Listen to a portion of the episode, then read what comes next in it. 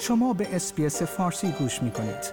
با رفتن به sbs.com.au به اخبار و گزارش های بیشتری دست خواهید یافت. انتونی بلینکن وزیر امور خارجه آمریکا روز یکشنبه پنجم نوامبر در ادامه تور خاورمیانه‌ای خود به منظور کاهش تنش‌ها در منطقه در سفری از پیش اعلام نشده وارد عراق شد و با محمد شیا آل سودانی نخست وزیر این کشور دیدار کرد. آقای بلینکن در سفر خود به عراق درباره حملات نیروهای نظامی مورد حمایت جمهوری اسلامی به پایگاه‌ها و مواضع محل استقرار نیروهای آمریکایی در منطقه هشدار داد. در خلال این دیدار نخست وزیر عراق نیز وعده داد تا عاملان این حملات راکتی به سه پایگاه نظامی محل استقرار نیروهای ائتلاف بین المللی را تحت پیگرد قرار دهد.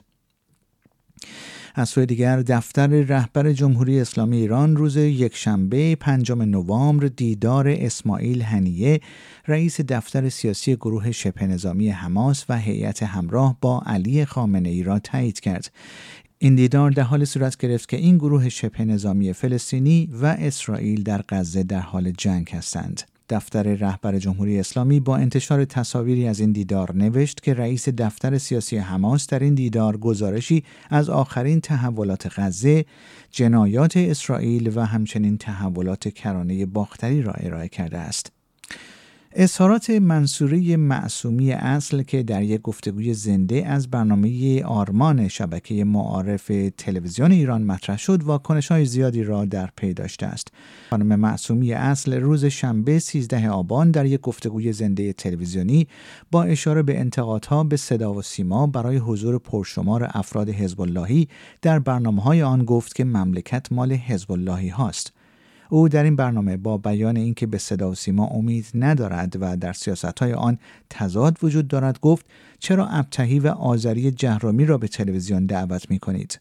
گفتنی است محمد جواد آذری جهرومی وزیر پیشین ارتباطات ایران و محمد علی ابتهی معاون حقوقی و پارلمانی ریاست جمهوری ایران در دوره محمد خاتمی هر دو در شبکه های اجتماعی به اظهارات خانم معصومی واکنش نشان دادند در همین حال احمد زیدآبادی روزنامه‌نگار و فعال سیاسی نیز درباره این ویدیو که از دیروز در های اجتماعی بازنشر شده است نوشت واقعیت را همین خانم در برنامه زنده صدا سیما گفته است. مملکت مال حزب هاست.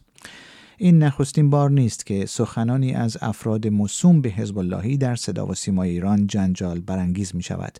چهار سال پیش نیز یکی از مجریان زن شبکه افق گفته بود که هر کس با تفکرات او و حاکمیت ایران همراه نیست جمع کند و از ایران برود.